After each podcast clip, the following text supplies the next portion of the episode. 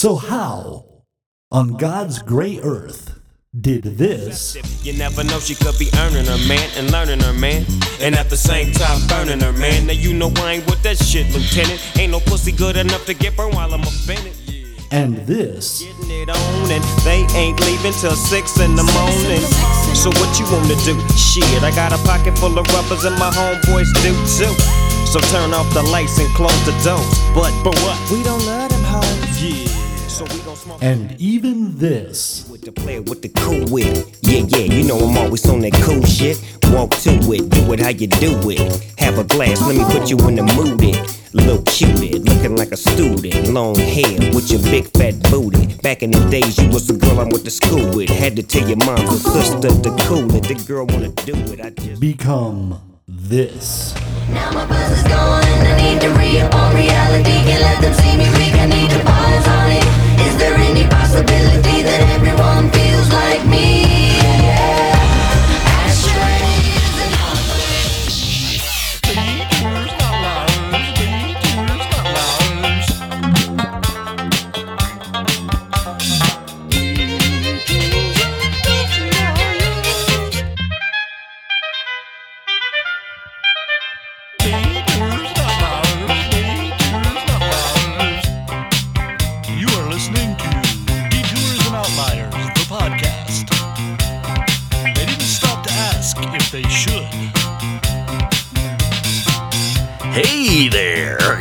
Listening to Detours and Outliers, the podcast where we take a closer look at that one album that sticks out like a sore thumb in an artist's discography. It may be their best album, or it may be their worst album, but either way, it's that one album where the artist was so preoccupied with whether or not they could, they didn't stop to think if they should. Just a reminder we are on Twitter and Instagram and Facebook and all that, so you can follow us in a social media sense. Blah. Anyway, this week on the panel we have, Matthew Marr. and my name's Scott Livingston, and we have a very special guest since we are discussing Snoop. We got a gang member from Lady Gang. And many, many other projects, including Sega Nemesis and the um, Dirty Femmes and Jen Corti and the Look and um, whatever else you want to plug. It's Jen Corti. My 900 bands. 900 bands and Yeah. counting. Yep. So um, this week we will be discussing 2013's uh, uh, one and only album by the Snoop Lion called Reincarnated. I have a feeling, you know, Snoop Lion has never been photographed with Snoop Dogg, much like Chris Gaines has never been photographed with Garth Brooks. So Right. this could be a, a Wayne, Bruce Wayne, Batman type of situation. I'm It's, not like sure. a living. It's like a living Mandela effect. Exactly. This is um apparently Snoop's uh, reggae album. He went to Jamaica, had a mystical religious experience, had his third eye open, became Rastafarian, and um, this was the album that came out of that experience. So um, I guess we'll just start with general thoughts on Snoop Dogg up to this point. I mean, I've always been a fan. I've been a big fan of '90s rap. Um, he's such an icon in so many different ways, and has, um, with all of his silliness, still maintained to be relevant over three decades, which I think is That's true. He's been around since he's been around '92 or so. yeah, very long time. So that in itself is impressive. Yeah. Just being alive from 92 is impressive these right days. so- especially as a one of the top gangster rappers who i think is part of what you know the concept of why he wanted to make this album was still being alive Yeah, yeah. Well, you can hear a lot of that in the, the lyrics. There's a lot of repudiation of things that he had once stood for, mostly Mm-hmm. firearms. There- But, you know, the general aggressiveness and uh, violence that he used to be known for. And Mm-hmm. who knows how sincere it is or was. Um, it seems very honest and direct, at least. So that's something.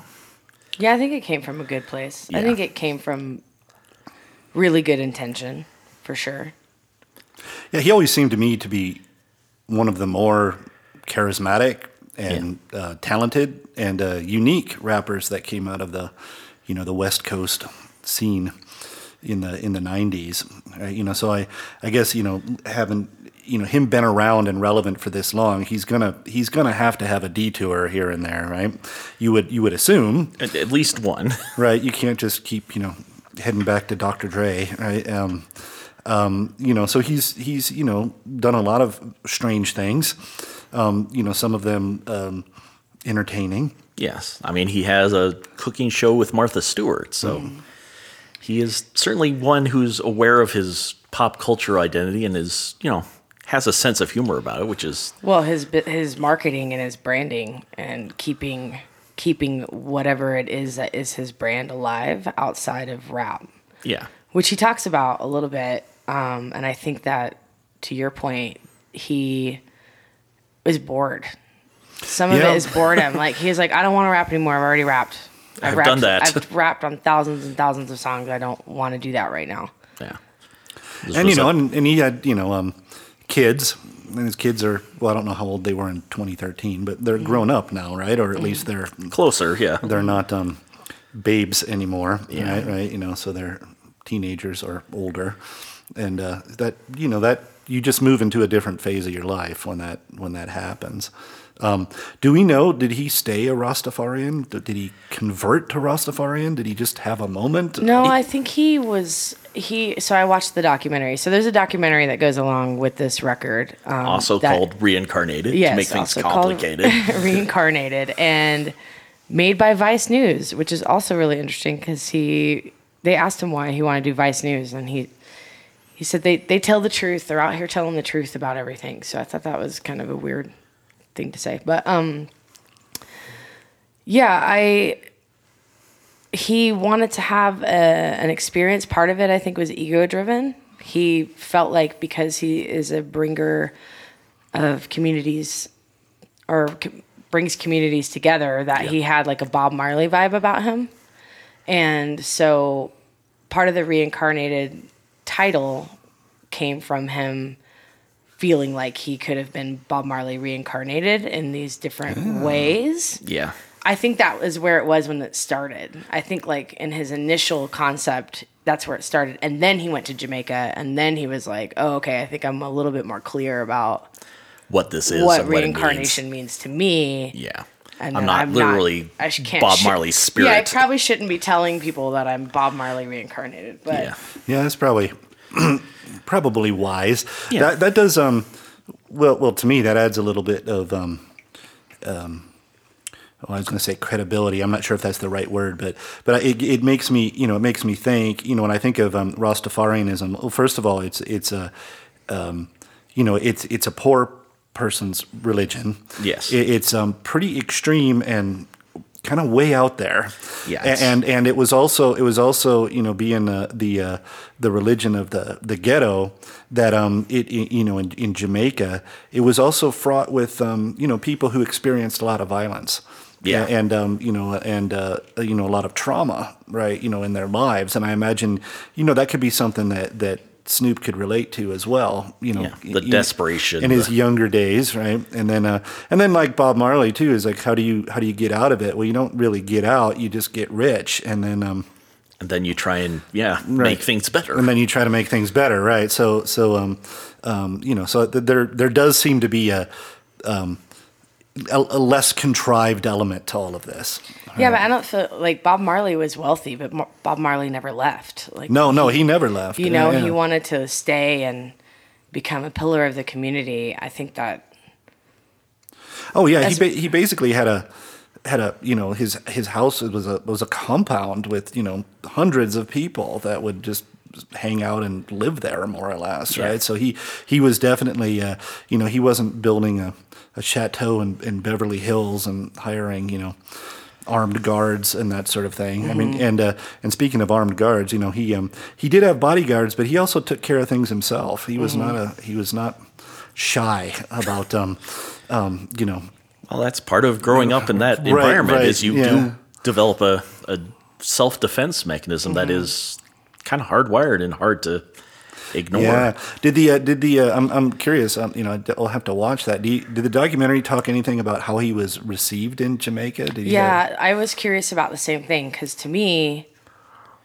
there's a I have like I lived in the Caribbean for a little bit. I lived in the Virgin Islands, and when I got there, I thought it was gonna be.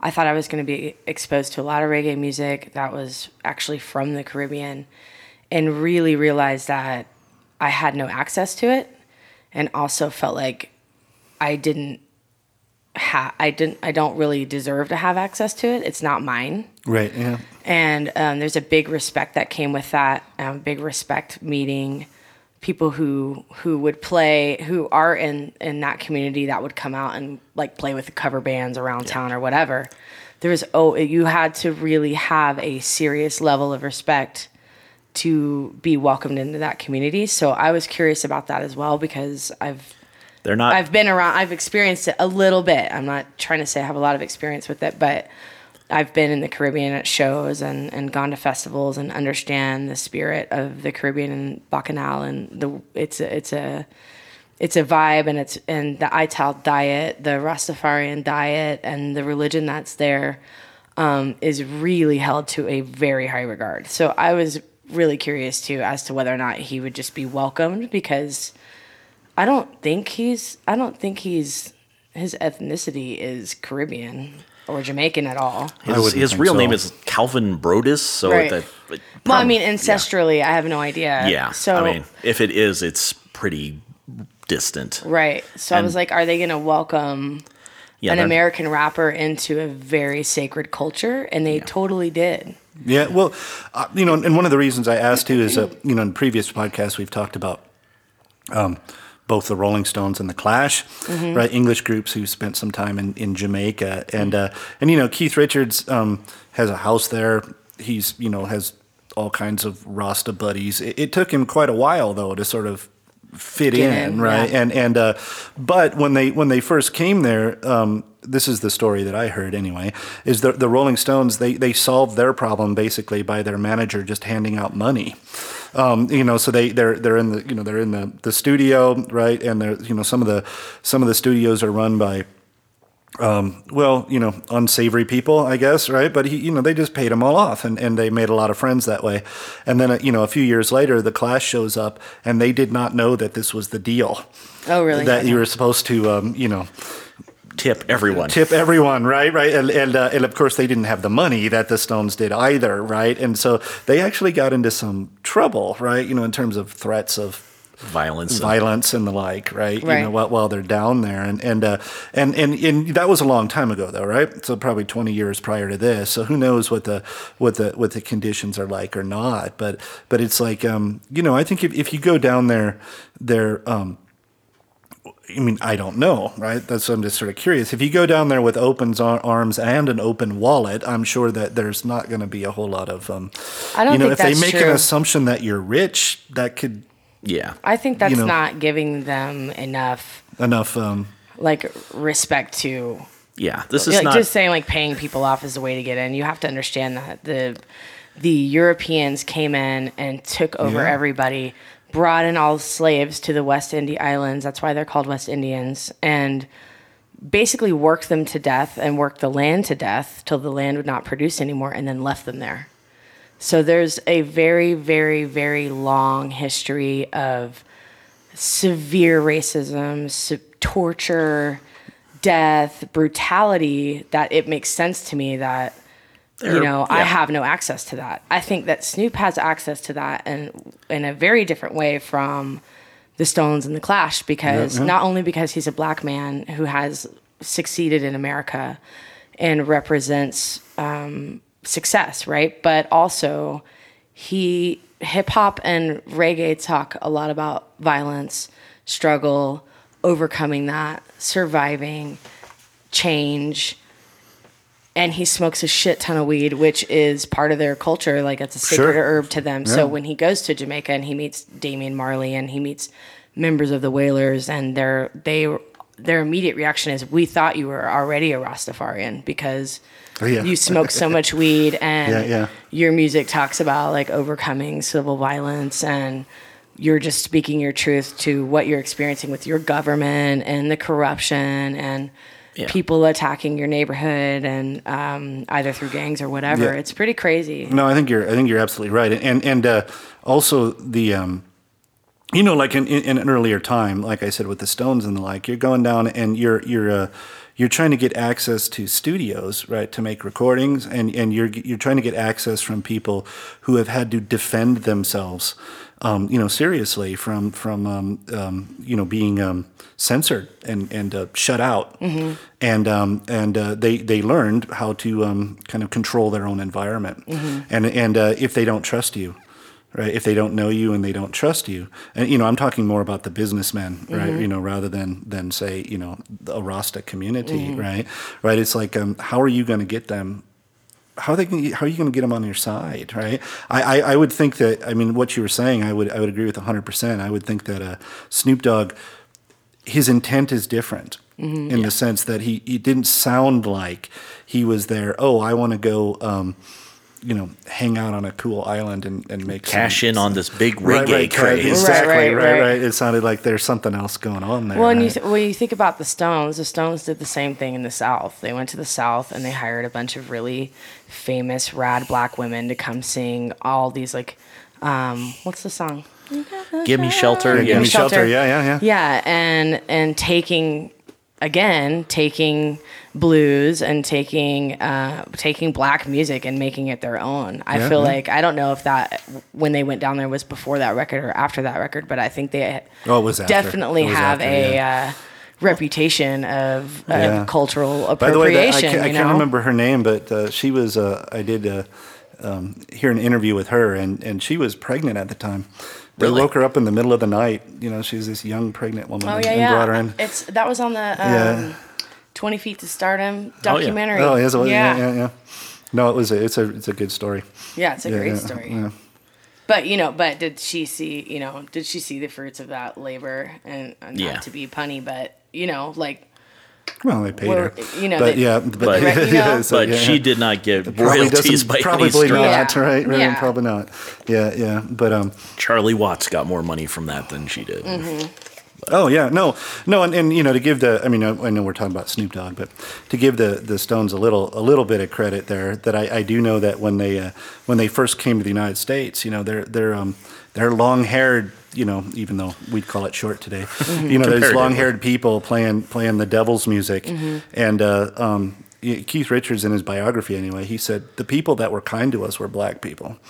He said we felt safe with them. We felt unsafe around around um, you know, kind of mainstream America, which is which is you know, which is yeah. There you go. And you still should feel be unsafe scared of. around white people. so it's like you know, so so I think that's part of it too. Is I, I don't think you know, like I, I you know, I don't think it's a matter of um, of uh, you, you know, I, I mean, I don't I don't think that that. I think what you were saying about respect is has a lot more to do with it than anything Mm-hmm. else, right? And there's different ways you can show respect, right? Yeah. But that's you know, He also wanted to. He, you know, he went. He went with them to see like the weed farms, and he, you know, his whole that whole song about fruit juice, um, which is a. I love that. I love that It sounds like a, a commercial jingle. I would buy that fruit juice. Right well and, and like having lived in the caribbean everywhere you go is there's a juice stand there's a guy on the corner who's made that juice and soursop is a really big deal guava juice all of those things it's like a local product so to hear him sing about it i don't know it just gives some authenticity to the actual island and being there. And you know not hawking fruit juice but being like there's nothing better than when you're on an island drinking fresh fruit juice made for you with a beautiful woman on the beach and being like this is this, This is, is the life, yeah. yeah. Well, and I think that also, you know, we can bring this around to what our third or fourth episode where we talked about Willie Nelson's reggae album, which I don't think he recorded in Jamaica. He may have visited, but No, I, he was not um, trying to gain their respect. And I think that's part of why it, that one didn't come out as well as this one. Yeah, and despite having you know some amazing guest stars on that album, like Toots Hibbert, Yeah. um, it is uh, it still it still just rings very shallow. Yeah. Mm-hmm. right. You know, as, as yeah, yeah, it's sort of Willie Nelson to a reggae beat Yeah. rather than we want to do something a little more. Yeah. Mm, meaningful. reflective of yeah. re- reflective of the the culture that we're we're sort of borrowing from. And that's, I think, what you were saying is that this isn't something you can just sort of dabble in or stick your toe in. You're either into the mm-hmm. reggae, Rastafari, everything, or you're not. Which makes me wonder now that he's not Snoop Lion if there's any feelings around that. Yeah, I wonder if it was To go- just. you know like he was named he was renamed Snoop Lion. Yeah, by- they embraced him quite thoroughly, and Uh-huh. then he. It wasn't like he turned his back on him. He just didn't So do it can anymore. we can we talk about that? Where did that li- name come from? The Snoop Lion. He was named that. He was dubbed that by a, a Some old priest, yeah. Rastafarian on island.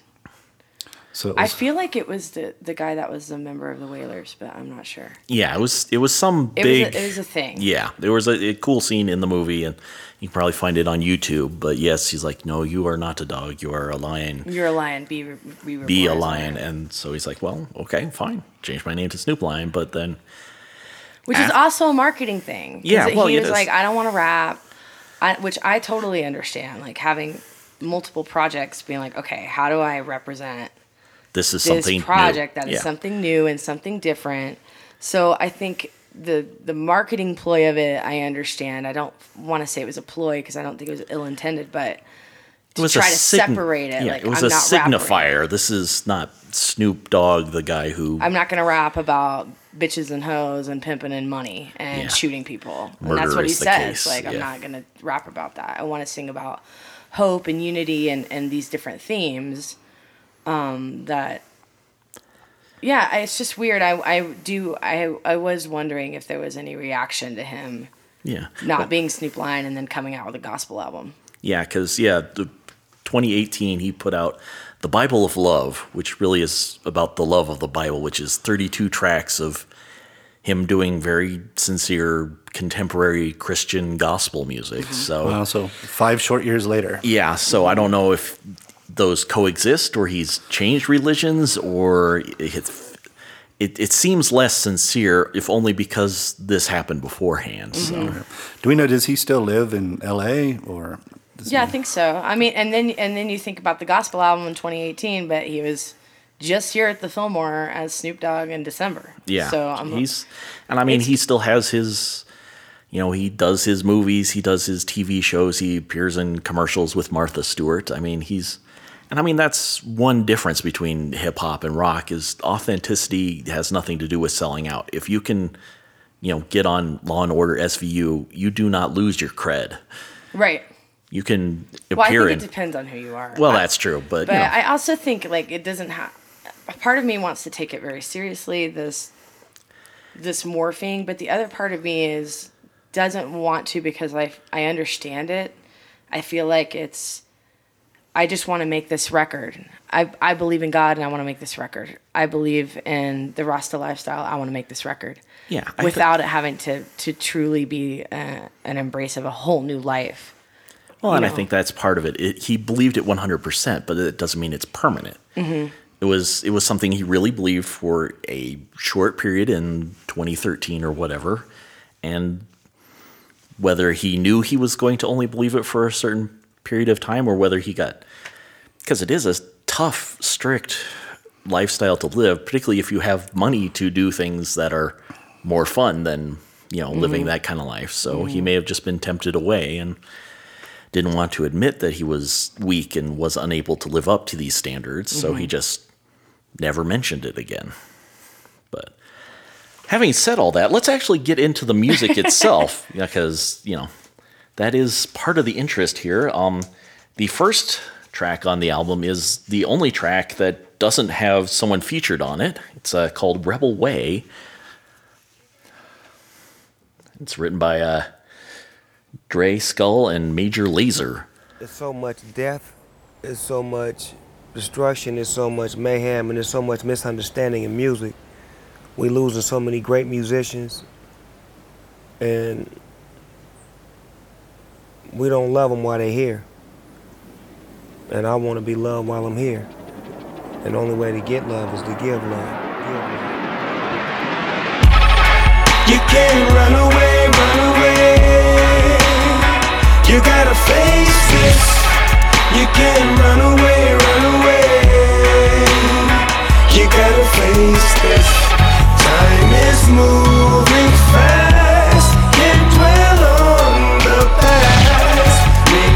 this moment lasts while we have the chance. All the dreams will fade for the new ones made. Nothing stays the same. Do it the rebel way. From moonlight to sunrise, day in and day out. I stay on. It, it's interesting that you know he is singing. He's not rapping here, but he's not picking a very rangy melody to sing, which you know he's he's working to his strengths, which is you know smart. And it sounds like a reggae song. I mean, it 100. percent I was just gonna say that that um, I was gonna ask that question. Do you do you think this sounds like a reggae song? I think it sounds like a modern reggae song. Yes. Yeah, okay, yeah, yeah. You know, like if you go down the dance hall music, and things like they're very, very produced. And I think having Major Lazer and those guys producing it. Well, he also Diplo was like one of the main producers on it, and he is not a reggae guy. And I kind of mm. wonder why he went with that. If he's going for the full reggae experience, why bring it. I was curious about that too. Whether Diplo was also having this experience with him, or whether he just felt Diplo was a good guy who could translate what he was saying from his world to what Major Lazer was doing in their half of the booth. So.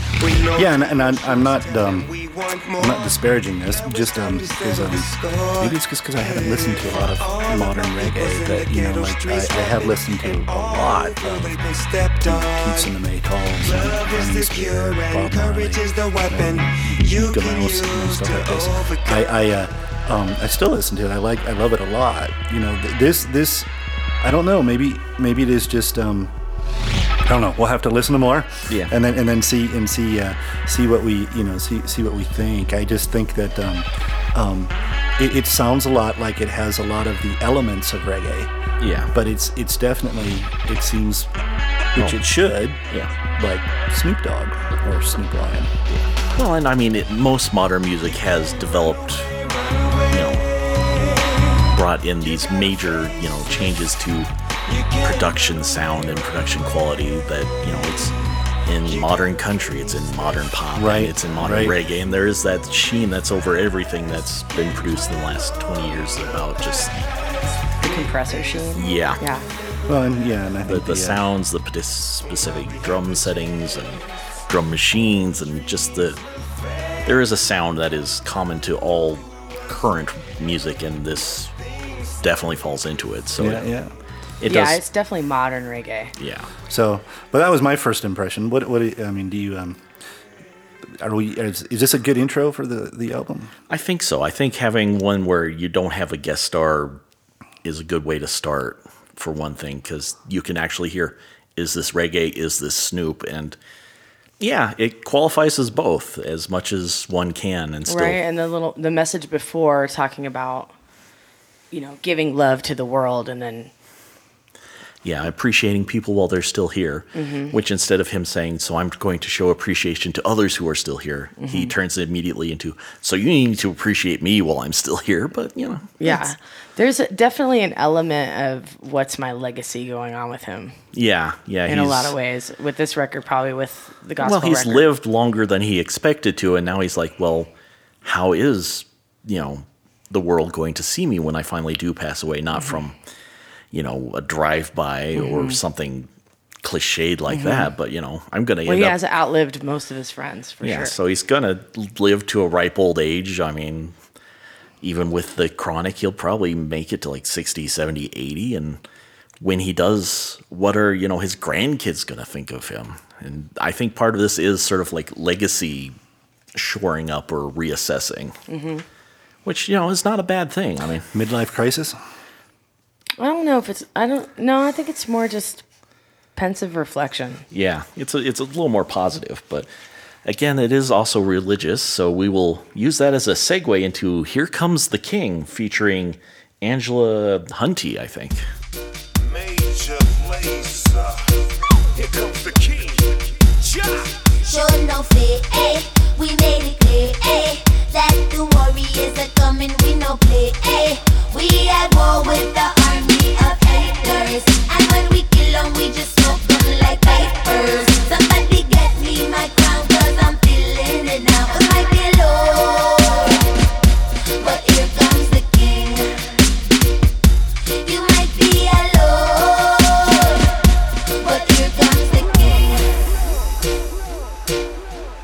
here I come, I'm stepping in the dance. Here I come, I'm stepping in the dawn. Posted up the wall here in Amistad. Posted up the wall here in Amistad. We never fail, we only shine with brilliance. One king, one faith, one religion. And if you hear me, come and join the revolution. One king, one faith, one religion. And if you hear me, come and join the revolution. We are war with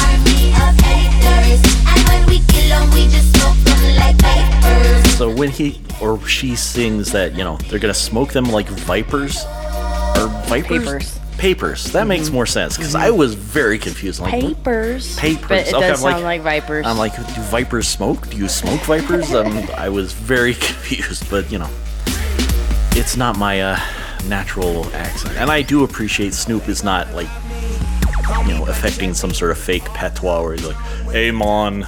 There's a couple of moments in there where he's like, "Ja," Yeah. or, Yeah. you know. But uh, it's- yeah. it's or the Nishan. Well, if you're singing, if you're singing harmony, you kind of have to match what other people are singing. right? Yeah. you know, so The syllable so I'll give him a pass on that. Yeah. But um, but I like the yeah the, the groove in this song is is pretty. I do appreciate the the album is not just one reggae sound through the whole thing, but does have you know some upbeat songs and some more melancholy songs. I feel like you can you can you can tell the tracks that they really want to be played in the dance halls. This one feels like that, especially when that beat when the beat drops and there's you know some some laser sounds as there should be, but major that- laser. Right, you know, right, it's yeah, hitting yeah. so heavy that if you you can imagine being in a club feeling those subs just like pushing you, pushing you, pushing you to dance. Well, and I think they made videos for like six or seven of the songs made a off this of- album, they made a lot of including one that I don't remember which one, but is actually a continuation of an Overstock.com commercial. which I mean, again, I mean. Commerce, Yeah, yeah, authenticity, that's- selling right, out. right, it's yeah. you know. Well, I, I've always, uh, I, you know, we have a, you know, th- this theme has come up uh, occasionally on, on this podcast. This idea of selling out. I think that we're talking about commercial music. Yeah. it's that's the the point is to sell out. Yeah. I mean, not not like to sell your soul, but sell to your sell souls, your well, album. but to sell your albums, right? Exactly, right? You know, and so so you know, I think that that uh, you know, if if um, I would have imagined, I don't know. Do we know how well this sold? I don't know how well this sold. I, think it sold that up. pretty well for a reggae album and pretty poorly for a Snoop Dogg album. I'm pretty but- poorly for a Snoop Dogg. Well, I'm just saying that Yeah. that if he, you know, if he wanted to, if if he, if his purpose was only to sell the most amount of records, he probably wouldn't have done this. That is definitely true. This was You- not. you Yeah, know, but, but I, I- I don't think he has to care about that anymore. Right, well, right. I was just going to say, yeah. I think he's at the point in his career where he can, he's going to sell enough. Yeah. That, And that even if can- he that never sells keep another record Yeah, again, yeah. he can afford yeah, all he, the. he, he could have also just made this whole record and never seen the light of day and still probably not taken any kind of hit yeah. financially. Yeah, yeah. He just would have enjoyed the experience, and he puts it on for his friends when they come over. Mm-hmm. So, so um, just I'm just curious about the production too. Is this is this a? Um, I know you said that a couple of the producers that there's at least three. He has a whole team of people. Yeah, Which like- I thought was weird. Yeah, well, it is very hip hop to have. Yeah, and I was going to lots say, of- is this? yeah, but he had a whole yeah. team of writers. Yeah, yeah. He kept saying the writers know what they do, what they're doing. The writers, the writers. yeah, and I'm but like, he's are you not, not, writing credited. these songs? He's not credited on a single oh, song. that's He didn't write interesting. these. He didn't write these songs. So yeah, and they're not like covers. artistically, I don't agree with any of that. Yeah, Well, maybe he just wanted. Maybe maybe part of his goal was just exposure. That he liked the music and he wanted other people to hear it. yeah. You know, this is a way. But saying like I I want to stop rapping about bitches and hoes and pimping and killing people. So I'm gonna To hire I someone have else. a new message, yeah. So I'm gonna hire all these people to write my redemption songs, essentially. But, yeah, right, that but- part of it feels really insincere to And I mean, Yeah, it's one thing if you're Brian Wilson and you're just crap at lyrics, so you hire Tony Asher. But you know, that's what Snoop does. Is he writes? Mm-hmm. Yeah, I was really disappointed Which when is- when you see like a whole team of, Yeah. of like really young.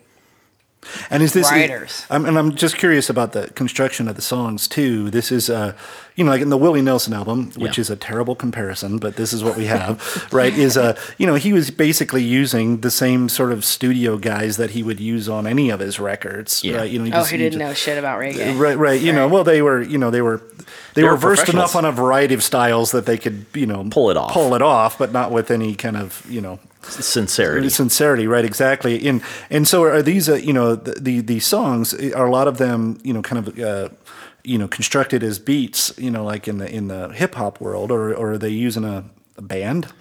I think No, it- they're using it's produced. yeah. yeah, yeah, yeah. Yeah, I mean, I think it was produced in Jamaica primarily, so there's a lot of Right, you know right, Jamaican so- samples and Jamaican Right, musicians right. providing the content. But there, but there's someone putting the track together. and yeah. then- there's and then- yeah loops, yeah, and yeah. then there's Right. primarily snippets. Diplo. Diplo, I think, the- was the main the guy. Which you know, what would Diplo do? Um, the next track was one of the, I think, the first single actually, "Lighters Up," featuring Mavado and Popcaan. Unfamiliar. Me too. So, correct my pronunciation later.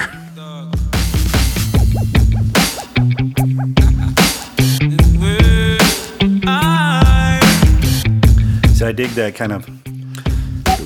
Yeah, yeah, Those it's sort textures. of a, a reggae version of a record scratch or something. Uh-huh, yeah, yeah. it's pretty cool. Get high with me, fly with me, ain't no dividing us. East side, west side, north side, south side, unified. Come on and ride with us. Put your lighters up. Get high with me, fly with me, ain't no dividing us. East side, west side, north side, south side, unified. We are keep a peace dance on the same. East side and the west side come in. Yard man in the place, you know. So who's that? Do you think? I think it's uh, Mavado because Popcaan mentions his own name, and he's got a lot more auto tune on him. So Come make we do this till the morning until it touch dawning. It's definitely like a bring in for credibility type yeah, vibe. Fly with me, ain't no dividing us. yeah, it's it sounds more like a Snoop track than the first It two. has, you know, like the, the drums are all blown out and That low bass synth thing going. Wah, wah, wah. yeah, yeah, the horns. Although you know, even that has you know, Yeah, I mean, if horns it are not foreign to reggae. right? Yeah. So, yeah. Well, and I mean, if this were an album track in the middle of a Snoop album, you'd be like, "Oh, that's the reggae-ish one Right, right, on right, there," yeah, right, but it right. wouldn't stand out as like, "Oh, there's a you know, wrong reggae track on this album." Right, right, yeah. I think bringing in reggae artists to feature on the more Snoop track is what makes it feel Yeah. reggae. So, so, we, so, just to clarify, he he wrote none of these lyrics. Well, he's not credited with writing Writing the songs. I don't know whether they just credit the musicians and lyrics are not credited, or, Or, um, it's just assumed that whoever's singing is writing, or I don't That know. could be, yeah. And um, Yeah, I didn't check to see if anybody was credited with any lyrics. Yeah, I At all. It wasn't on the Wikipedia page, and we all know that Wikipedia is you know infallible. I'd be curious to look it up on ASCAP or BMI. Yeah. well, I assume might he wouldn't. Um, a list of tons of writers, and those are just the top two who get listed. Mm-hmm. one of the very minimum, he wouldn't. He wouldn't be singing something he didn't want to. Yeah, and this is a, a very positive message. It's all about you know unity and getting over killing each other, and which I'm always in favor of. Yeah, Which is interesting because when I when I lived in the Caribbean, the my, my wife is a, a nurse and she worked at the hospital, and the gang violence in the Caribbean was insane. I was talking to a captain in an ex Hell's Angel, and he talked about how they didn't really have gangs in the Caribbean until gangster rap came out on MTV. And then everybody weird. wanted to be a gangster, and everybody got guns, and then gang Then they had came to out. Create. I don't know. That's just you know that was his opinion. that was in the his Vir- Virgin story. Islands? Uh-huh, that Yeah. was his story of telling me. But crazy to think that Yeah, any kind of culture, any kind of Western culture, changes can change something so drastically. and I wonder if it's just he was unaware of it until the MTV gangster rap invasion sort right. well, I mean, it's more like out. the youth. The youth all Yeah. of a sudden shooting each other with 22s all the time, which yeah, my wife saw in the hospital all the time. Ugh, yeah. Just constant back and forth. You're like, we're on a 30 mile island. There's no east side There's or not west a side. whole lot There's of just territory here, you know. Yeah. Yeah, yeah. You can control the turf with a lawnmower. Well, of course, all those guns have to get there somehow too. Yeah. and it's, um, yeah, it's um, yeah, it's a yeah, it's a strange form of cultural imperialism that is uh, you know, not It doesn't reflect well on anyone. No, no, not at all. Right, not at all. Right. Yeah, and it, and it is it is curious. Uh, uh, I mean, I, I think it's just you know I'd like to know more about it, but uh, I think that uh, you know there's there's always.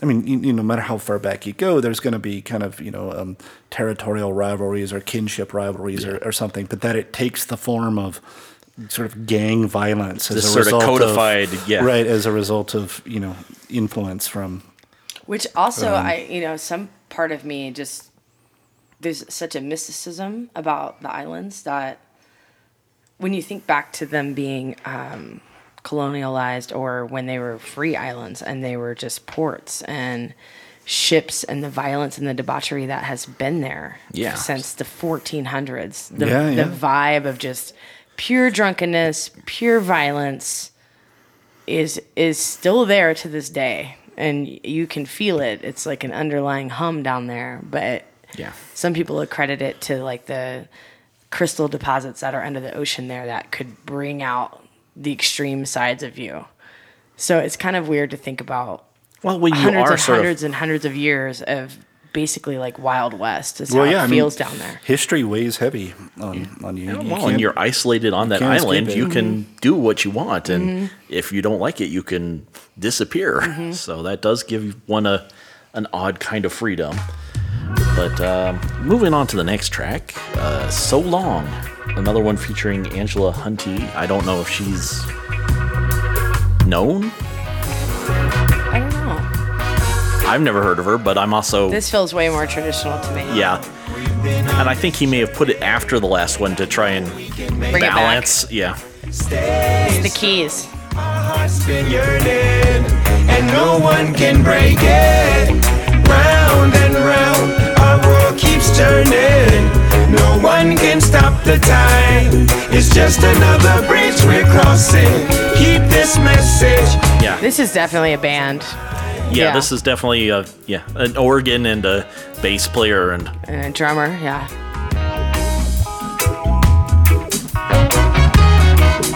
and the wah guitar. Yeah. The whole thing is yeah.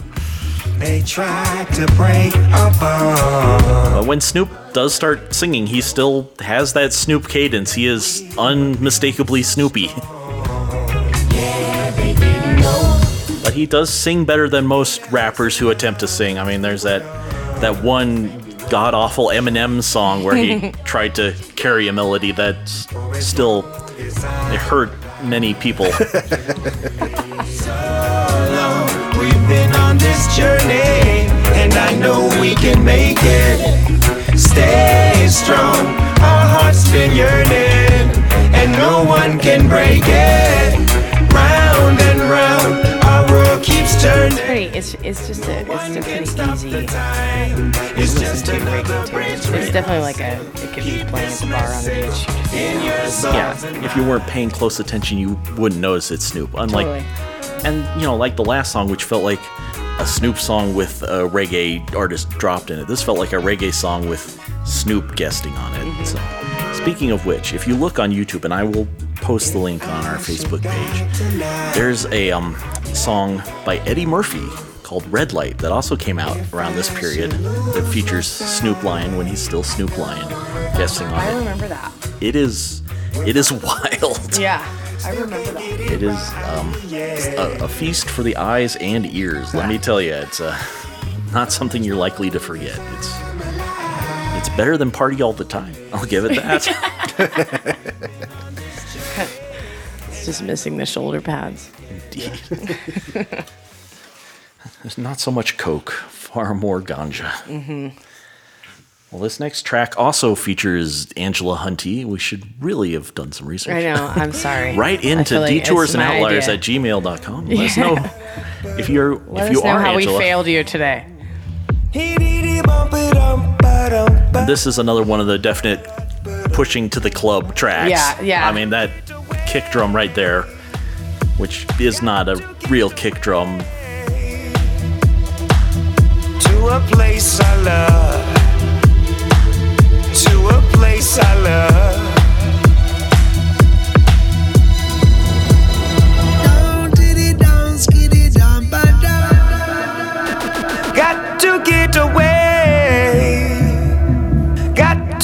Know. This song makes me. I was listening to this on the way here. This song makes me feel like I'm.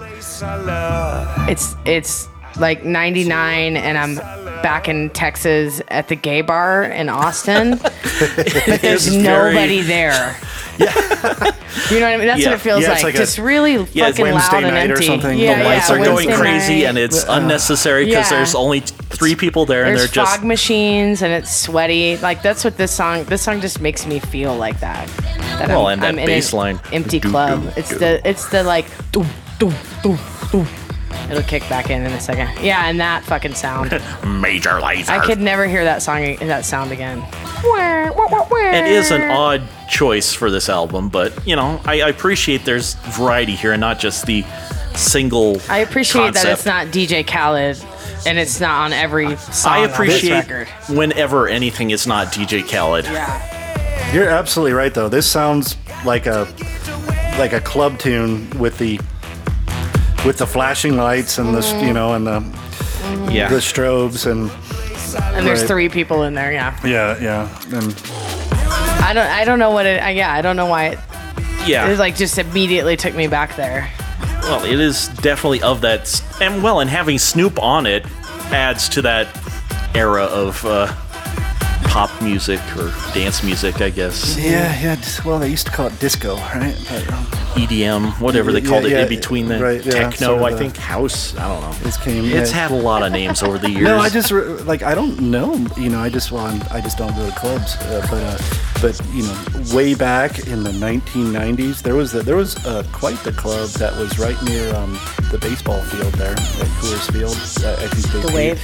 Yeah, that could have been it. They paved it over for the parking lot there, but that was um. paved paradise. I mean, when you when you said that, I was like, oh, I, I just sort of was right there. Immediately there. Yeah, yeah. Flashback. Immediately there. maybe a PTSD flashback, but it, definitely a flashback. It's a weird. It's a weird one. It's it's a it's an empty one for me. Yeah, that one we could have done without. So we will go ahead and move on to the next one, which, if I can flip my piece of paper over, I will tell you the title of.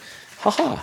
No Guns Allowed. So, This one's really interesting to me. Yeah. Um, mainly because of the features. Drake's feature on this. Yeah, it's Drake and Cori B. It just doesn't sound like Drake at all. No. And, and why would you pick Drake? Yeah, I, I was I, I felt Was he like just it- in the I felt like there was probably a an actual Rasta artist he could've? could have brought in to talk about gun violence. So I wonder if he dragged him down to Jamaica, or if they just or whether Or they. if it was a, a label thing. Right, like, yeah, let's it's like, sell this record. Put Drake on here, will yeah, and you will sell and a he few did more his copies. part, you know, in the states or something. especially because it's a, it's a Yeah. gun control song. So, you know, Yeah. kind of like giving the middle finger to gun control, Yeah. or not to gun control, but to guns with another super famous star, yeah. American star.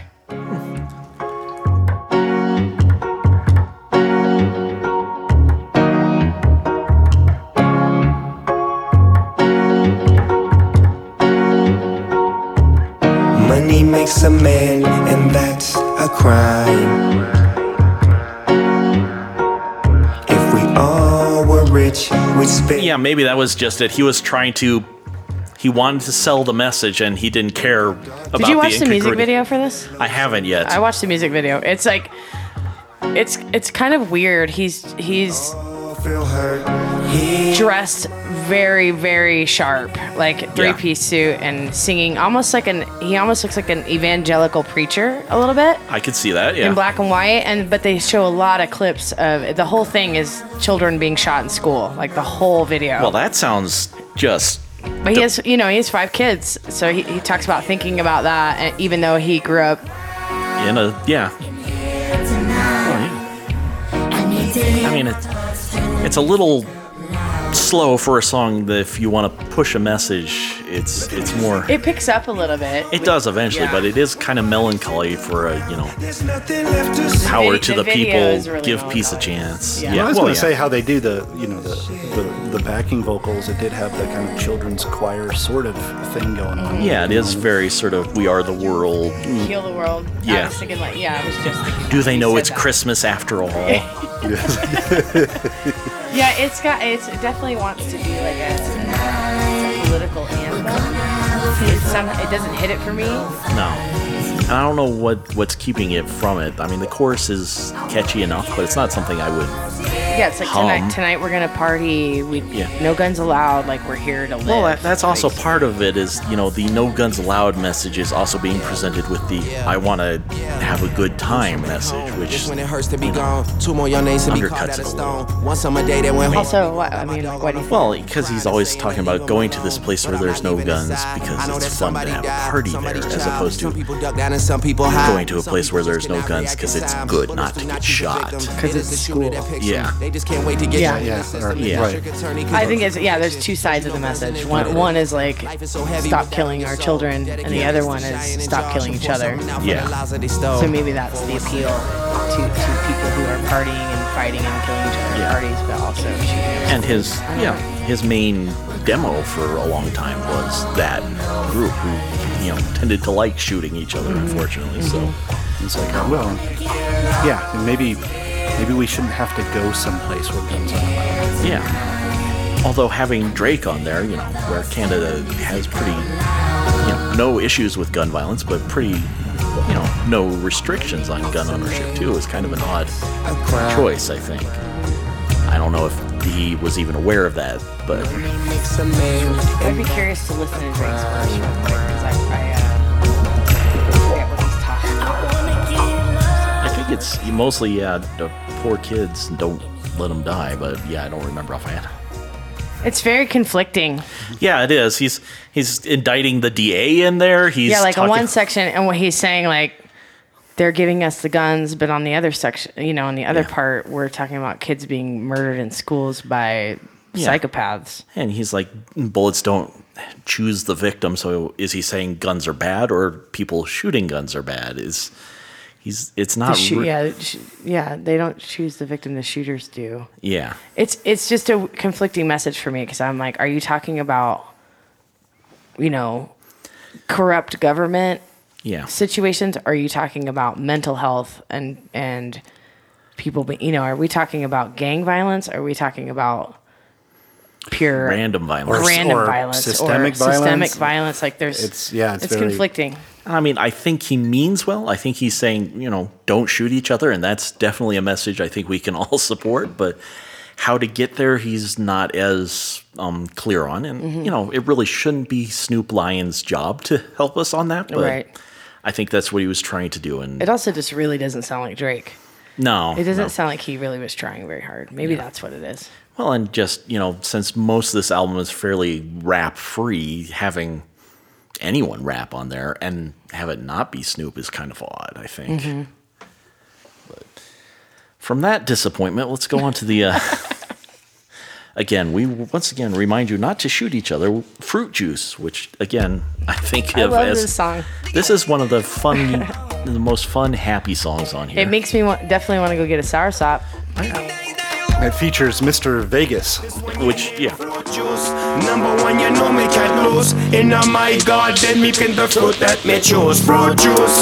In my glass, you know me can't lose. Take away my worry, my stress, and my blues. Fruit juice. levels, natural vibes are when me give them. My princess say she love it when me right on the rhythm.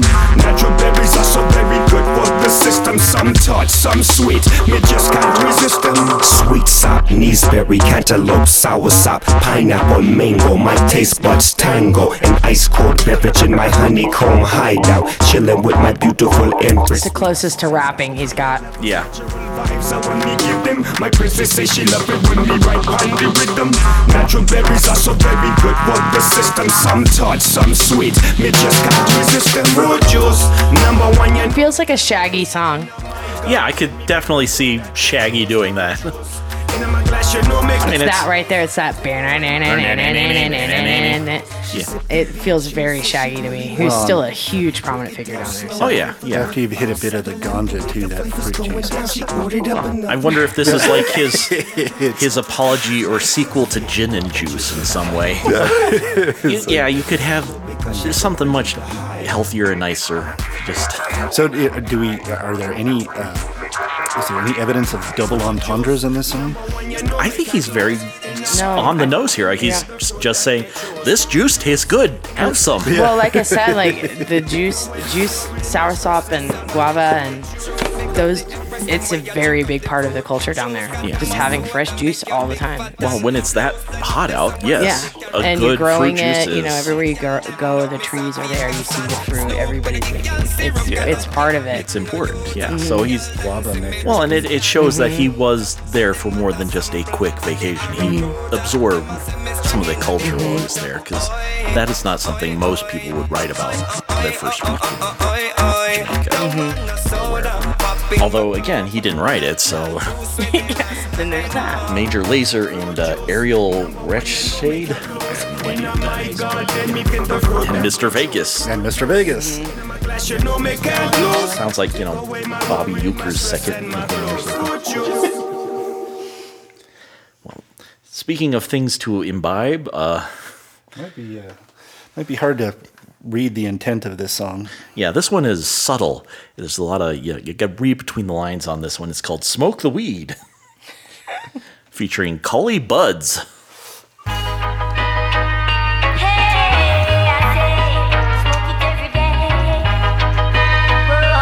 This has a very traditional reggae feel too. Yeah. Stupid DJ sound in the background. You hear. "Meow, meow, meow, meow." Needs an air horn. Yeah. Hey, smoke the weed. Younger generation, young boys and girls. Be careful of the seeds you show if you want to see a strong tree grow. You got to prepare for the future. Show respect, don't neglect Mother Nature. All the pollution in this world, me just can't stand it. Global warming, make the whole world panic. Take care of Mother Earth, cause a she feed the planet. Youth man, don't go astray. Fresh trees, young seeds, all trying to find the light, stretching out their limbs to the sun. Guide them right, help them keep their life on track, watch over like a satellite. Tell them when to stop and go like a traffic light. Many obstacles to overcome in the city life. Making sure they stay pure, teach them what's wrong from right. Seed brings forth new life. Smoke the weed every day. Don't smoke the seed, no way. This is the catchiest song on the album. It's the one that, after I listened to it, I was just saying to myself, like, "Smoke the weed It's good. every day." It's good advice too. Yeah. Well, and there is, you know, an environmental second message in there. Right. And we don't Less have important. this uh, particular problem in Colorado anymore, given the, you know all the um, dispensaries Yes. on every corner. But it, it's it's it's an unpleasant experience when you know you're smoking a joint and it hits the seed and the whole thing explodes. I mean, it's just not fun. And you, you got to save Don't- the seeds to plant the seeds That's right. for Don't- Mother Nature and, Don't and smoke the seed. Don't. No, grind them, grind them up, and put them in brownies. Yeah. This is Coffee this is you know sort of smoking weed for dummies 101 with Snoop Dogg. Although you're right, it has this this uh, environmental message in it. I, I wonder if that's the solution.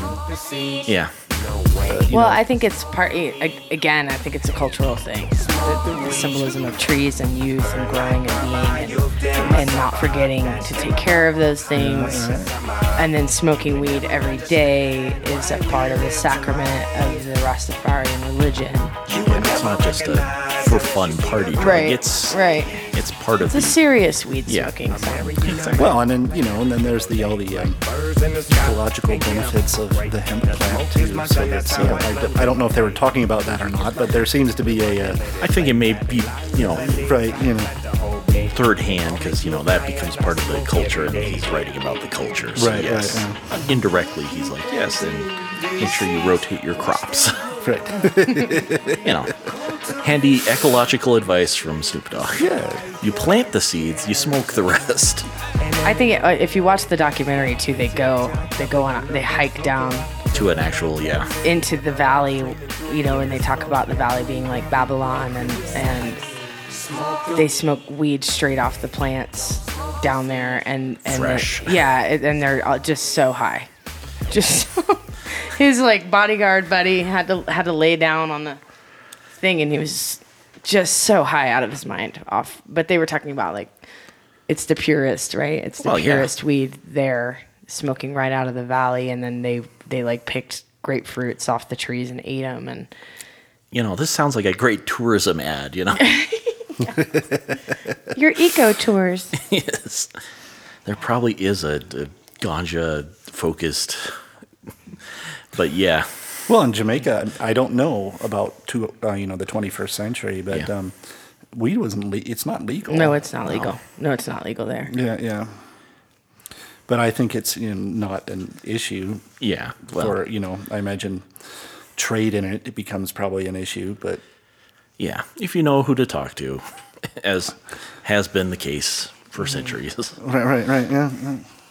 But if you get tired of running, now this is definitely the most. What is my legacy? What? Mhm. What are?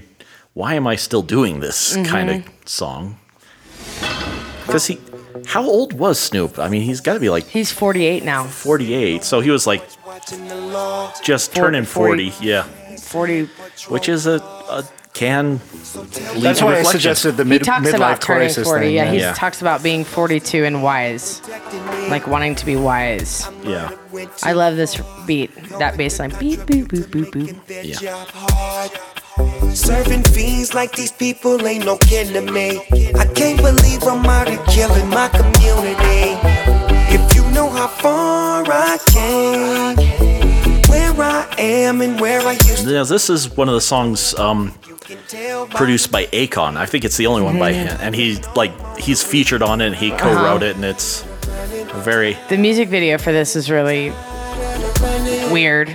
It's like Nipsey Hussle okay. calling him on the phone, and they're like, he's like, let's go, let's go kill him, and and so that he's like, I don't want to, I'm done killing. I'm tired. I'm too old they for do this it shit. anyway. They go I should've anyway. got It gets Danny peer pressure. Glover. Well,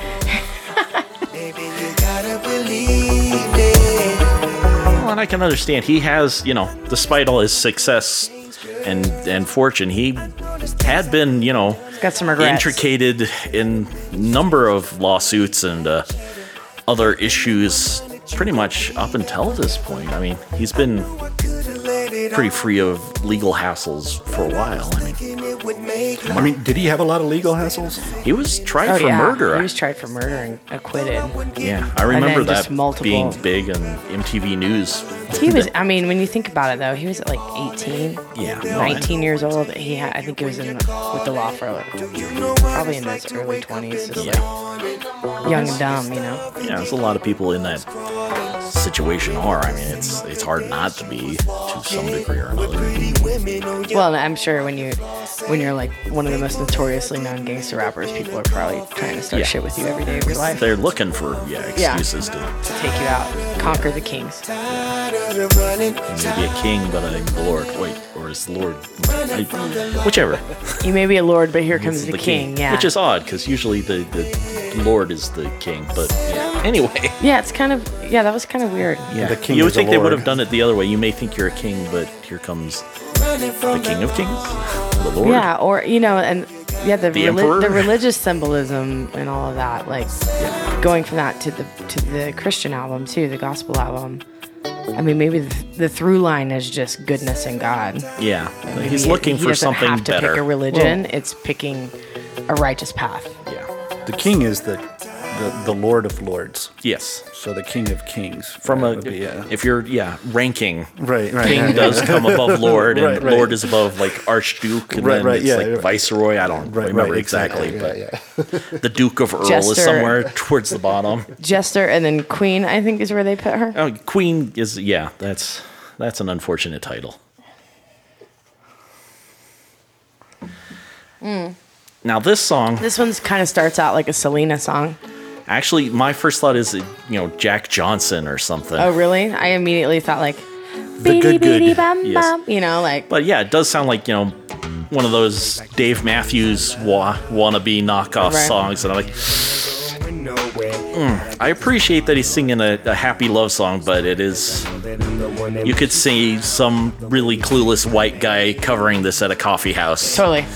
Laugh at all the stupid things I say. It's all love and no yeah, this one doesn't hit for me at all. No. Well, and I think part it's of it just is cheesy. That's Yeah. all. It's just cheesy. It's a love song, and I, I don't really know who he's dating, but it's it seems unspecific. He's mar- he's married to his high school sweetheart. well, there you go. Yeah, but- they've been together like forever, thirty something years. Yeah.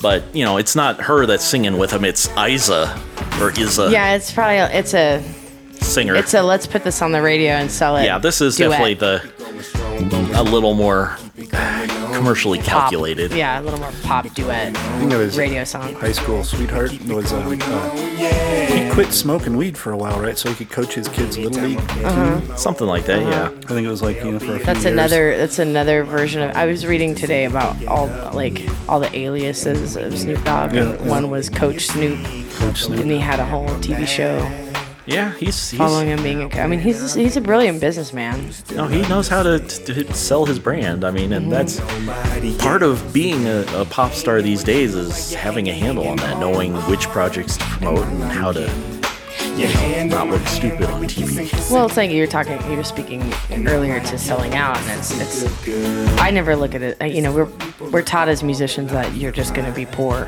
Yeah. Like you should just accept the fact that if it's not important, if you're not poor and, and suffering for it, and I just refuse to believe that. Oh yeah, I've never felt that. I've accepted that it makes you poor, but but at the same time, I don't It- think the it's, poorness isn't a good thing. Right, I don't think the poorness makes your It's music righteous. better. Yeah. Right? Yeah. I mean, like, I don't. yeah. You know, like I, I, I.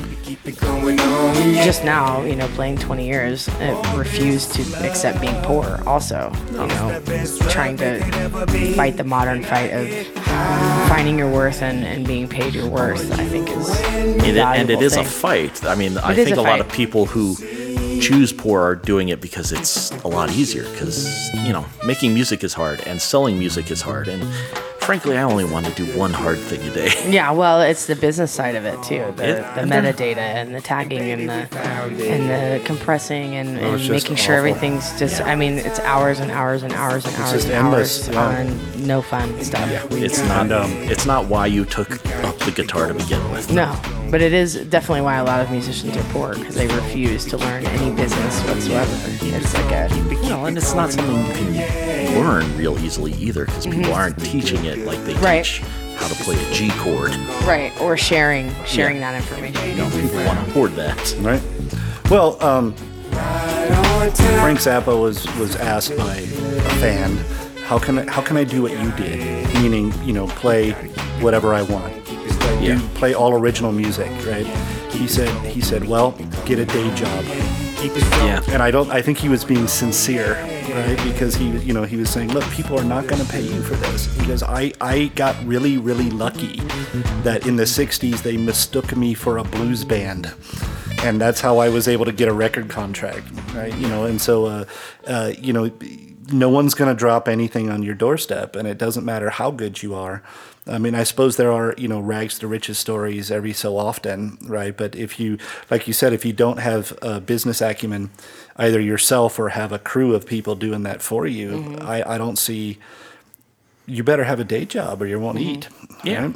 Right or or a couple tribute bands like me. Yeah, yeah, yeah. Well, yeah, that, something that like- is a kind of That's day a job. kind of yeah, day job. I mean, yeah, to yeah, me, yeah. it's like I- I used to be re- really against that, and then I think about like last night playing playing downtown and, and thinking like, well, this this isn't the greatest thing in the world, or the bowling alley that playing the other night. This is not the greatest thing in the world. But would I rather be on the stage playing this music, or would I rather be the one ru- running the bowling alley? Yeah. Like, what's my option? Where what's making me a better musician? And being in tribute bands definitely makes you a better musician. Just learning the way people write, learning the way It's it's work, but it's It's work. Work in music, so Mhm, you can it's- apply yeah. that to you know mu- music that is not necessarily Mhm. tribute oriented. I mean, Well, Oh, yeah. it's it's not in and of itself. It's not a bad thing. Um, um, or I don't think you know. no, it's how is it any better or worse than you know serving Arby's? Right, exactly. And we had um, um well, I would say better probably Yeah, in most well, cases. most depending people- what your trib you know your tribute is. Well, to, are you getting the, the, the French dip and Swiss, or are you getting Right, the, right. but recently on the show we had Rick Thompson, who he's in uh, three three tribute bands himself. One to Primus, one to Morphine, and the other to the Cars. And and he made a comment which uh, which uh, you know I I am not in a tribute band, um, but um, you know he said it's it's a it's a it's a strange and refreshing thing that that uh, we play a show and there's a lot of people there and they're dancing. Mhm. And he says, well, you know, at least I'm delivering something that people are making, are It's finding a- joy from. It's a right? different Yeah. energy. You know, I've played all kinds of shows. It's a different energy when people are just out of their mind to hear the songs that you're playing. Yeah, and if It's they know the song, it's a lot easier to be excited about it. We uh, we started doing live band karaoke too with the '90s band, and you know we start. I, I wanted to do it because I'm like other major cities are doing this. I don't know why we're not doing this. And let's be the first. Let's be one of the forefront bands doing it. But the the sheer joy, like the sheer joy that it brings people who They were like, I remember that song from high school. not Yay. even that, like just getting the experience of like I've never, I'll never get to be in a band or Yeah. sing with a band, or don't have the confidence to sing in a band, to be on stage with a band. Yeah. Who And are like singing the it, backups yeah. for you and playing the solos, and you and the crowd is going crazy, and you get to have that experience. It's it's, I mean, it's tran- transcendental sometimes. Well, yeah. I mean, that's why people become musicians is because they like that experience, and Mhm. people who aren't musicians would like that experience too. Mhm. So I can understand why you know, five minutes of thinking you're you know Dolores from the Cranberries or whoever yeah, it is. Four Just, Non Blondes. My, my one of my best friends got up and sang Four Non Blondes that night, and she got on stage and looked at me and was like, "This is terrifying." And I said, "Yeah, it's super terrifying." And then she did it and was like, "Oh, I'm totally." Yeah, and this is and- great. and really fun. And then we went to a show and she criticized the monitor mix, and I thought that was hilarious. She's like, Well, "Look at yeah. me, I sang one song, and now you talk about That's monitor all it mixes." takes. Yeah, I was like, that's how you know "That's you're it. a musician Now, is when now you're. you're gonna now you need to find a band. Well, shall we go to the um, the second to last, the penultimate track, I believe, torn apart. Speaking of lasers, Featuring Rita Ora. Rita Ora. I heard him speak, but then I saw Yeah, this is the most space sounding. And lots of tambourine. because I dreamt this day. I was such a That beat is unsuspecting. Yeah, it comes out of nowhere. Yeah. And then goes and away. Then goes away. Yeah. Sleigh bells are weird too. Yeah. Yeah, I guess that's what those are, huh? Sleigh Mhm. bells. Sleigh bells ring. Can you hear them? You pull me straight, just let you slide another day. This is a better romantic song. I wouldn't say love song than the last one. If only because it's got more interesting parts going on. It doesn't flow for me. It does have It very feels just discon like disjointed. Disjointed, yeah. yeah. The seams are very blatant. Like I want like a low end to carry me through it, so I can Yeah, 'cause, feel it. You know. About the only consistent thing is that sleigh bell going through the whole yeah, song. yeah. I feel like this song is coming at me. Yeah. My reputation. Relentless. It is. Attack of the song. Well, and also, track 11 is always a tough track because by that point you're like, yeah, I, the novelty of hearing Snoop and reggae has started to wear off, and now I'm. Do we know anything about Rita Ora? I don't, but that's not saying much. There's a lot of people I'm, involved I'm in just this gonna album. tell you all right now that I'm embarrassed that I don't know a lot about the features on this record. Yeah, I was. It, it's not my That's on milieu, so. That's on Well, it, it's right, and it's on me too. They could be really famous. They could just be. Yeah, this is the only thing they showed up on. Right, right, exactly. So who knows? Um, we should be corrected. We should be corrected. Mhm. But So I was us. familiar So with let the us uh, the featured artist on the last track. Again, I've never seen her with Hannah Montana, but I think there might be some sort of Bruce Wayne situation going on. It's Miley Cyrus with Ashtrays and Heartbreaks. Tonight there's gonna be a whole lot of smoke in the air. Blow it hard for the ones who ain't hit air. This is very commercial to me. Yeah. Annoyingly so.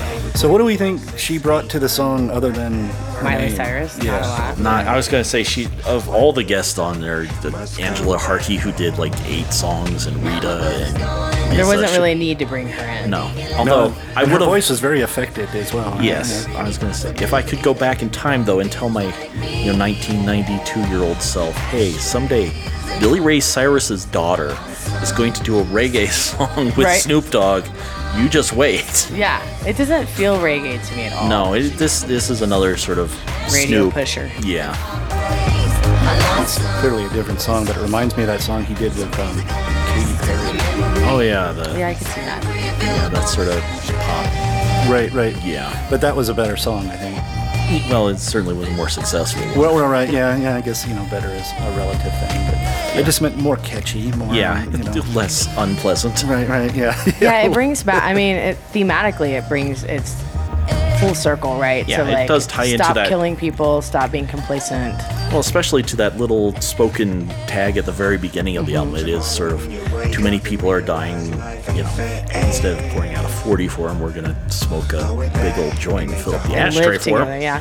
But Well, it is sort of the same. On this one, I you know, actually on a couple of songs, but on this one, I think more than others. I I wish, uh, I just wish the lyrics were better, or, or just had it just had more depth to them. Yeah, you know, like other than yeah. saying that statement, which And when you when you when you hear that, you know, the line about you know the sky is going to be full of smoke, right? That could be a metaphor for a lot of things, not just getting high, but it gets reduced to that, you know, rather than being a jumping off ground. right for something that you could use your your you know mind's eye or your imagination to drag you into the song a little more fully. Right? I think it's just a, It's also, I feel like it, they're trying to say, like, you know, sometimes speaking of, of smoking joints, and it's it's a way to to curb anxiety, right? But Yeah. it's also a way to celebrate, like food.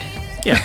yeah, right. Like there's- food for yeah, me. Yeah, yeah. There's a lot there's of- that, that sort of line, feel- yeah. That, yeah, it feels like, she let's- says, "Yeah, I have to be in reality now," or something. Yeah. I have to read up on reality. Read up on reality. Yeah, yeah, it's uh, it's. Well, and given Well, I'm just saying they could do more with that. Yeah, they totally. I totally Yeah, agree yeah. with you. It could it could definitely be way more in depth. Like, yeah, just It is a it- it disappointing. the, the last three songs are really kind of disappointing to Mhm. end the album. And I mean, there are another four bonus tracks, but I didn't listen to them because possibly because the last three are like, okay, I, I get the gist. I can Mhm. move on now. But like Busta Rhymes guests on one of them, Uh-huh. something. I don't know. I haven't listened to it, but if you have Spotify, feel free. So overall, what do we? Is this album a, a success? I mean, does it do what think he's I trying to do? I think it is. I, I would overall. I like the album. I do. Like I would listen to this album. Yeah, When cut I'm in a the few islands, tracks, you yeah. know. Yeah, cut a few tracks. Hit hit the skip button a couple of times, but I think he went there to accomplish something. Try to find a, a meaning about redemption and legacy, and and sincerity. I think Yeah. sincerity is hit or miss. I think I only feel that way too because I watched the documentary. If I hadn't watched the documentary, I'd be like, yeah, I don't know. Well, and that's another question. Did he redeem his image? I mean, do people now think of him as?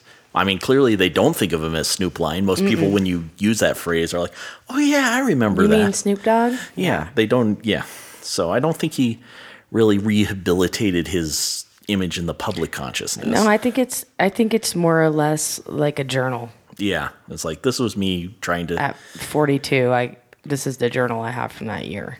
Yeah, I'm. You, for me, the uh, um, I'm really interested in seeing the documentary now. Yeah. I think that the story to me is better than the music on this album. Yeah, Yeah, I think that's what I think that's yeah, that's and, how I feel I think, about it and too. I think without without the the story, it's it's less it's less interesting. If you didn't know who Yeah. Snoop Dogg was and Snoop Lion was just a brand new reggae artist, you'd be like, eh, it's okay. yeah, that's good. I could listen to it. Yeah, yeah, it's pretty cool. You got Miley Cyrus on there, whatever, but who cares? Mhm. It's only because of who he used to be and where he came from that this album seems yeah, who was- remarkable. who who was Miley Cyrus in 2013? Was she I think this was when she was in her like big twerker star then? Yeah, Was she was, uh, you know, or was- twerking on Robin Thicke and you know, saying she likes salvia, but you know, never yeah. sativa. It just It's seems like really so, big It just difference. seems like so long ago. I think it's like, when, is it- this I is mean, when think she was like as- on stage with furries. So that's right. That was yeah, that, she was that- wearing that that big plastic costume with Mm-hmm. the giant finger and you know Mhm. admitting to masturbating which you know shocked the entire universe Mm-hmm. And- So, so looking backwards, does it make sense that he goes from here to a gospel album? Or well if you went straight from here to a gospel album that'd be one thing i think he sort of backpedaled either because he slid or the public did not react or he got what he needed out of this maybe that was it I, that's what I feel like it is. I don't feel like it was for us. It's not for anybody. no he just This record is for him, and I don't know if he, you know, it, I didn't watch the last twenty minutes of the documentary. I didn't have a chance to. I don't, I'm not sure if he really committed to the religion in general. So is much as, commitment. as as if he was like an honorary member of this. Well, it religion. is, uh, kind of like Prince in the Jehovah's Witnesses. He's more of a an ambassador than a member. right. You know, all, most religions require serious commitment, and that's that's a pretty, you know, extreme. And I don't mean extreme like um, like it's it's somehow more radical than than um Any other than any other you know. But I just meant it, it's uh, The commitment. The commitment is really there. it's you know. hundred percent day in day out. Right, like like you know, being a um, a Southern Baptist requires a real commitment, Yeah. right? You know, and and uh, into something that um, um, you know that that if you're not really of that culture, I'm not sure. Yeah, it'd I'm be- not sure if you're if you're really going to be able to do that. That doesn't mean you can't take an awful lot of, out of it, right? It's like like a lot of Westerners are really into um, you know um, Buddhism. Yeah. it's not like you can't be a Buddhist. People do become Buddhists, but I think a lot of people um, they they Yeah. um, they go to the Krishna temple or whatever, and they get you know the stuff they they like. get out what of they it. need it's the out of cliff it. notes of the religion. Yeah, or, or it's just, or, or you realize that you, you, you can't make that kind of commitment. Yeah, and this there's is and- beyond and, you your don't need to because you can get what you need. Yeah. you know. right. I've learned a few good things about meditating and and letting things go, and I don't need to you know. I mean, yeah, becoming a monk and head living on a bowl of rice a day is not what most Americans can do. Yeah, no. Right? Yeah. particularly Mm-hmm. Americans with you know Snoop Dogg's ample amounts of resources. Right. Yeah. Yeah. Yeah. So, Yeah, I don't know. I feel, I, I feel like I don't know.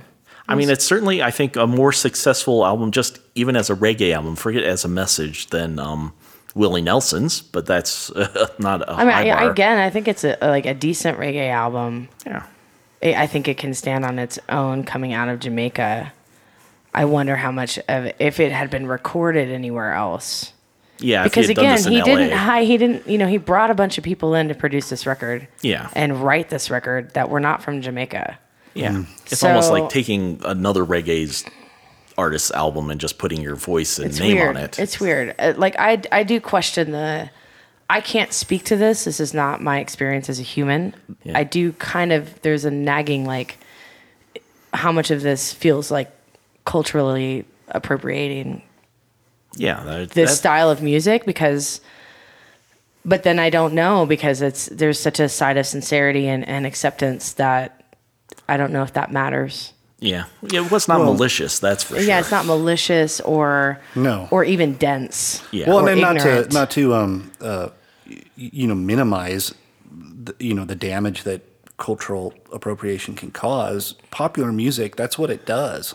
Yeah. I mean, you know that that's really what it is. You're trying to find the key that will attract as many people as possible, right? Mhm. And so you're you're always you're you're always grabbing at um um Varying any- strains of right, whatever right, is- and, and trying to to you know um um well, Meld make, it. make money out of it, right? like I all mean, of this uh, like the clash and and the stones and and talk talking about that definitely feels that way to me i feel like because snoop's own personal life is so parallel Yeah. to the things that the Jama- Stones weren't singing about feel. Rastafarianism. The they were Stones just weren't using the singing rhythm. about hiding from the cops, you they know? were they were you know post-war babies, right? You know, Yeah. so they they they they suffered different sorts of trauma, right? Yeah. You know, that's a you know the Clash. They certainly weren't rich, right? Yeah. You know, so so they you know they had their own issues of living in poverty in London or whatever that might be. But it's it's it's clearly. You know, I'm agreeing with you. It's clearly, you know, it's it's something very different, Mhm. and I think for them, it's like what what attracted them was it was so exotic Mhm. you know, and, and Yeah, that's and for what, him, it's like, and they love the music, right? journey. Because because reggae music, you know, Jamaica having been a colony of, of England, right? You know, reggae music just it, that's where it goes. It goes straight to London, Yeah. right? And so so they, you know, just you couldn't avoid it if you were a mus- musician in you know the seventies. You know, Yeah, um, particularly you know, in the UK. particularly in the UK. That's what I mean, right? You know, they're gonna. It's just gonna be. Yeah, but it's like all just because because 'em. you can't Yeah. avoid it doesn't mean you should have access to it. Yeah. You know what I mean? I feel, Yeah. I feel that I I feel that way in my own. I say that from my own music. Yeah, where I'm yeah, like, yeah. Oh, I want to write this kind of song or I want to do this Yeah. kind of thing, and then I'm like, that's not. That's not for me. It's not for me. Well, and and it's, it's not always mine. yeah, it's always better if. I mean, I think it's always better if you if you speak t- you know you to your own honest experience. Right, exactly. You know, I agree And with that your 100. percent Honest experiences post-war England, then Yeah, I guess my post-war England. I guess I guess my, my only point was that you know attaching that to the idea of popular music, mm-hmm. Yeah. right? You know, reggae becomes very much the center of popular music in England in the 1970s, right? I mean, that is popular music, right? Mhm. Everyone's listening to it. Mhm. You know, Bob Marley goes to England to make his record, right? Mhm. You know, so that's that's that's the uh, that's the um, that's what they're experiencing on the streets, right? You know, and that's what they're that's what they like. But that is different from, I think, you know, saying, "Oh, well, let's go to the source and we can just fit right in with these people." And it's Right. like they're they're always going to be outsiders. They're never going to be they're never going to be part of that. And I suppose Snoop's going to be an outsider too, but in a different way. In yeah, a- I think a- his like I think it's pretty bold for him to compare himself to Bob Marley, but I understand why he does. Yeah. Well, I can also I understand, understand, why like- he sort of backpedaled it a bit too. He's like, mm. wait, maybe I'm overstepping my bounds here. Maybe this is, you know, not. Maybe it's like reincarnation of of. I mean, uh, this is obvious of himself, but I say that in the context of him saying, um, reincarnating Bob Marley, or I am the reincarnation of Bob Marley. To can I step aside from hip hop and create an album that I feel good about? Can I step aside from that album and create a gospel album that I feel good about? And I think he does it well. Yeah, and I I think not enough artists, particularly in this time period in- in that genre, try stuff. They're Mhm. just, they're happy and content with you know what's going on and what's working. And Well, most people when they do fail miserably, like That Willie is true. Nelson and Chris Gaines. yeah, well, yeah, that's kind of what this whole podcast is uh, predicated on. No, is, this is this is. Uh, I would argue this is far more successful. uh, Yes. in that in that, and uh, you know, right. And he doesn't seem to be. It doesn't feel to me like he he was. Uh, you know, like it's probably right. You know, if you, depending on who you talk to, if you know, say I'm the reincarnation of Bob Marley, there's going to be a lot of skepticism and perhaps anger at statements like that. But but you know, but it doesn't feel like he was trying to to steal anything. No, It's, it um, wasn't. yeah. A ego, I don't feel like it was ego driven. I feel like it was.